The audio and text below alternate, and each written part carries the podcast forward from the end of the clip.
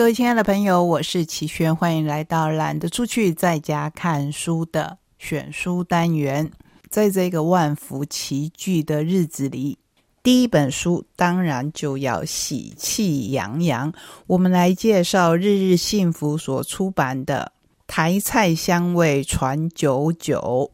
这个九九是阿拉伯数字的九十九，也就是里头有九十九道菜。不过，当然。您也知道，谐音就是可以传九九圆圆的九九。五种香气乘上二十二种味型，与美味秘诀的常备酱汁风味油，烹调出最有台味的九十九道。传承台菜，两位担纲的金牌厨师是黄锦龙跟郑乃刚。光是封面的两道菜，真的就看得我们食指大动。虽然本年度的最后一集节目是一个现在已经属于全世界的西洋节日。不过这一本书要跟您分享的，当然是属于我们台湾式的过年味，化繁为简，轻松煮出台菜好滋味，呈现山海台菜的新风貌。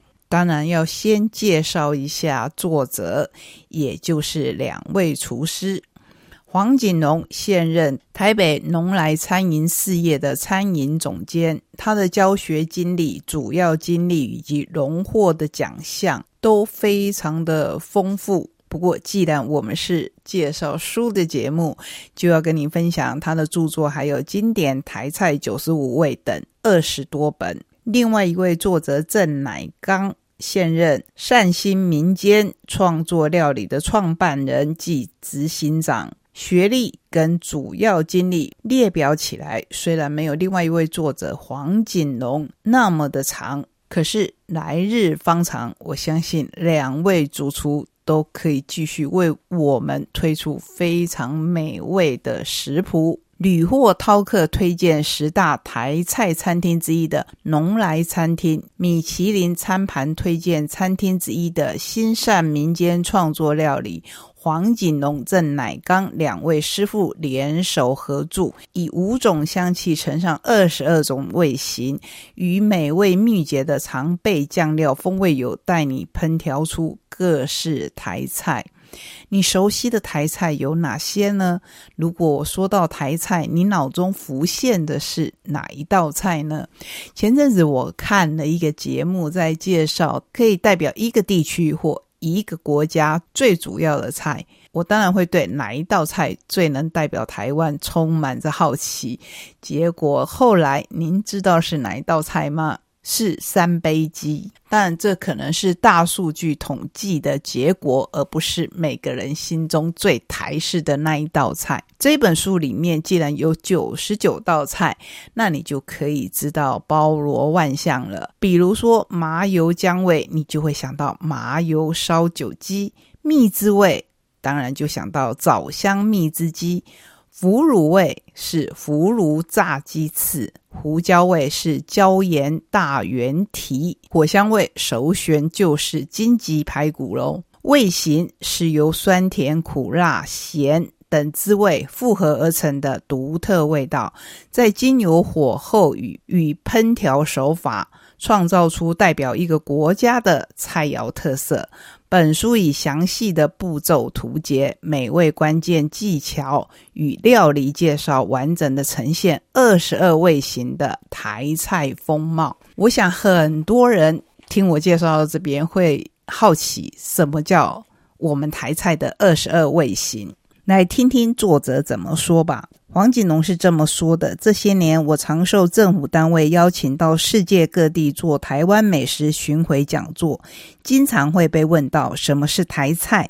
有哪些是台菜的代表？这个问题，相信每个人心中都有不同的见解。不论是失传的古早味，或是地方半桌菜，甚至是年轻人喜爱的夜市小吃，台湾独特的地貌、气候造就特殊的风味食材，每一种都是足以代表台湾饮食风味的多元化。说到这边，相信我们的好朋友也都会认同，就是每个人心中都有属于自己的那一道台菜。他说，在二零一八年出版的经典台菜九十五味里头，他只用了九种调味料、五种新香料，就可以在世界各地做出你所知道的台湾味。那经过了四年以后呢？它更梳理出了五香二十二味，以烹调产生的油香、醇香、料香、酱香、辛香五种香气，带出二十二种不同的味型，让台菜的定义及广度更具认知性。另外一位作者郑乃刚，厨房里的引路人，传承台菜好滋味。我是一位料理人，在台菜这一条路上已经走了二十年。原来看起来如此年轻的郑乃刚，居然已经努力了这么久。原因跟我们很多热爱这片土地人一样，因为台湾是我的根，也是常住在我心灵深处的魂。因此，把台菜传承下去这件事就成了我的使命，并且我和自己约定要做到任重而道远。这是一本步骤、图片丰富。文字说明详尽，可以快速学会烹调各式台菜的著作，以平时的表述带你一步步做出不平凡的美味料理。在你拥有本书之时，台式经典佳肴近在眼前，只有你不知道，没有你做不到。哇，这句话好吸引人，尤其像我这一种厨房白痴。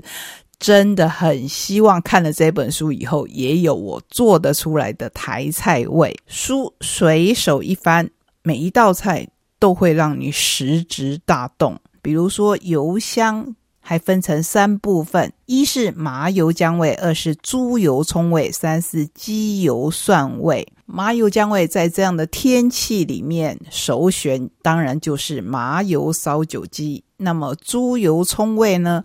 会让你想到什么？比如说油葱拌鸡丝、葱油鸡腿排。那鸡油蒜味就有鸡油豆酥蒸鳕鱼、鸡汁芦笋干。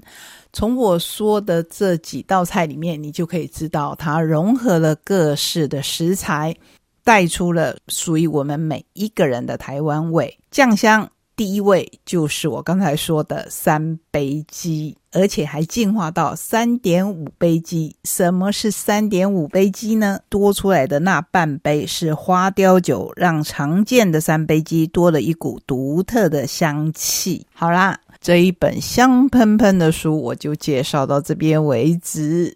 因为我们还有其他的书想要跟您共读，我相信今天的第一本选书一定可以从现在一直陪伴你度过新历年、旧历年，度过长长久久的岁月，然后让你做出属于你自己的台湾味。不管是今天的假期，或者是接下来的新年假期，乃至于属于我们。台湾人的农历年，经过了两年严峻的疫情考验，现在我们可以稍稍的放松心情，只是稍稍的哦，因为做好防疫，才能保护好自己，也保护我们所珍惜的人。那么，除了参加户外的活动之外，你还有什么选择呢？我觉得可以在家里看一本好书。什么样的书可以让你看得久一点，在被窝里窝的久一点呢？那当然就是小说，尤其是我个人非常爱的推理小说。这一本小说，我从第一章开始跟您分享起。十二月二十四日，圣诞夜中午过后，便厚重的覆盖天空的铅灰色云层承受不住自身的重量，渐次低垂，然后终于无法忍耐似的飘下小雪。这么一说，你应该可以猜得到，这不是国内的小说，对，这是日本的小说，而且是畅销又长销的。某套小说的第一本，这一套小说叫做《所罗门的伪证》。如果对我们节目有印象的朋友，应该知道我已经介绍过这一本书。那么，为什么还要在这个时候重新介绍呢？因为这是十五年来构思写作，加上九年杂志连载的九十万字长篇巨著，公布美信超越他自己的作品，模仿犯群像推理小说的新巅峰。更重要的是，现在大家喜欢追剧。所罗门的伪证是日韩争相抢拍、三度影视化的动人之作。不管你看的是日剧的前后两个版本，或是韩剧的版本，相信你都会被这一套书深深的吸引。这一套书有一个最重要的主题，叫做“再也不能相信大人了”。一场因为霸凌引发的学生自杀疑云，掀起学校、警方、媒体三方的激烈角力。夹缝中的孩子们究竟该何去何从？十四岁少年薄木卓也被发现沉尸校园，同学师长眼中阴能孤僻的他，死前一个月拒绝上学，连父母也为卓也的身心状况担忧不已。最终，警方以自杀结案。然而，心怀不满的同班同学山宅树里偷偷寄出了多封匿名告发信，直指卓也并非自杀，而是他杀。凶手正是曾与他有冲突的同校问题学生，警方与校方却将告发信视为恶作剧，坚持以辅导方式低调处理，隐瞒事实以避免升高事态。然而，其中一封被神秘第三人拦截，并且二次加工的匿名告发信，辗转寄到了电视台记者手上，额外指控死者的班导师恶意撕毁告发信。学生与家长为何都被蒙在鼓里？校方与警方为何无所作为？这当中一定有鬼！见猎欣喜的记者高举正义的旗帜，进入了校园进行调查。激进的手段为平静的校园掀起了惊涛巨浪。与此同时，学生又接连发生不寻常的意外。与伤害事件，这一切难道纯属巧合，亦或背后有更为阴险的恶意在操纵？身为班长的藤野良子看着大人荒腔走板的处理，再也按耐不住内心的躁动，决定挺身而出。其实推理小说最重要的一点，当然是不能爆雷。不过我刚才已经说过，这一套小说我们已经在节目当中介绍过。当时我当然也没有爆雷，不过看过日剧或是韩剧，或是已经看过书的朋友，当然知道结局。我们回到书的宗旨，不能再任凭大人操弄了，我们自己找出真相吧。薄木同学，你究竟为何而死？结局可能会让你大吃一惊。少年之死是面镜子，映照出人性的虚伪与真实。这一套书的作者公布美信，写作的功力已经是公认的杰出。所以，如果你想在岁末好好的看一套小说，首选就推荐你这一部。那如果你想看小品呢？我们也有一本书可以介绍给您。这是日本同样富有盛名的作家东野圭吾的作品。再一个谎言，为了圆谎，就得编织更大的谎言。你是否敢以他为敌？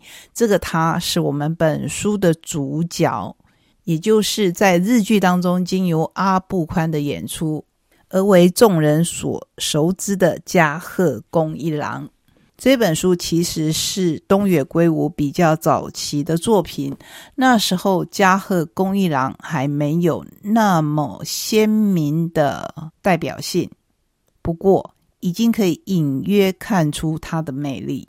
如今回头再看这五个短片，真的很难不把它跟日剧中的阿部宽结合在一起。觉得这样的读法也别有乐趣，因为脑中就有画面。谎言交织而成的人生是从哪一刻走上岔路？坚守谎言的嫌犯 vs 锲而不舍的明刑警，顽强的心理攻防战，究竟哪一方能够获得胜利？这五个故事的主角四西美千代，曾经耀眼的芭蕾明星，退休后仍在舞团工作。某天打电话给刚搬新家的同事，却是警察接起，还告诉他对方已经坠楼身亡。在这个故事里面，说谎的是谁呢？第二个故事，田早洋次，金属工厂的技术员，下班回家后，赫然发现妻子倒卧浴室，已经没有呼吸，年幼的儿子则下落不明。第三个故事，楠木真智子，单亲妈妈，心愿是栽培女儿成为顶尖体操选手。搬完返回住处时，惊见一具男性尸体，且屋内一片狼藉。第四个故事，板上那央子，温柔内敛的家庭主妇，最近丈夫不幸车祸过世。一日，刑警突然造访，原来是他熟识的建筑师离奇失踪。最后一个故事，邱元宝，忙碌的气化公司老板，因为疲倦驾驶发生车祸住院时，老友嘉贺前来看病，却巨细靡遗的。询问他事故前的生活作息，无常谎言与真相的对决，到底谁能撑到最后？我自己相当喜欢这一本短篇小说，读起来实在是很过瘾。在本年度选书的最后，我要兑现今年的一个诺言，就是有时效性的杂志都要在接到以后。尽快的介绍给大家，所以要为今天选书画上句点的是最新一期的《亲子天下》，预备幸福的能力 （SEL）。什么是 SEL 呢？这是三个英文字的头字母缩写，Social Emotional Learning，翻译成中文就是社会情绪学习。在杂志之前。先跟各位分享一个我看了很伤感，也觉得更需要 S E L 的新闻。韩国梨泰院事件，我相信大家都还有印象。这一个发生在十月二十九日的踩踏意外，导致超过一百五十人死亡。最近韩媒报道，一名高中生虽然在意外中捡回了一条命。两名好友却在身边断气，让他受到严重打击。我们都知道，创伤后遗症这一个字眼，包括的不只是自己受到身体的创伤以后所留下来的后遗症，还包括幸存下来以后对同才死亡的罪恶感。所以，我相信这一名高中生，除了有这样的创伤以外，加上意外发生后网友冷嘲热讽的言论，也让他气愤不已。最后选择走上了绝路，自残自杀绝对无法解决问题，这是我们在节目当中一定要呼吁的。所以，我们真的不只需要高 EQ，我们还需要认识社会情绪学习。全球都在学 SEL，给孩子更强大的内心。所以有提到学校的 SEL，有提到家庭的 SEL。里面访问了很多的老师、校长、学生，当然有家长，包括孩子还很小的林志玲，以及在各方面都很成功的吴淡如。当然要提纲挈领，我们还是来看看编者的话。与孩子一起学习 SEL，二零二零的顶尖大学学生轻生，让人注意到十五至二十五岁的自杀死亡率是所有年龄层里少数增加的族群。为什么理当谱出青春乐章的年少，却选择了挽歌作为人生的告别？蔓延的情绪问题，让心理健康的警示灯闪烁不停。SEL 关乎情绪。却也不只是情绪教育，它还有情绪觉察、自我管理以及人际技巧。我们希望为孩子打造全方位的能力。若是以始为终来看待 SEL，它的目标是为了让人能做出负责任的决定。希望这一期杂志提供师长实用的做法，来窥探 SEL 的奥秘。虽然 SEL 不是我们这一代有过的学习，可是仍然希望跟很多很多的新知识一样，跟孩子一起来学习，一起找到更好的未来。这也是我们今天选书的祝福。希望来年我们可以共读更多的好书。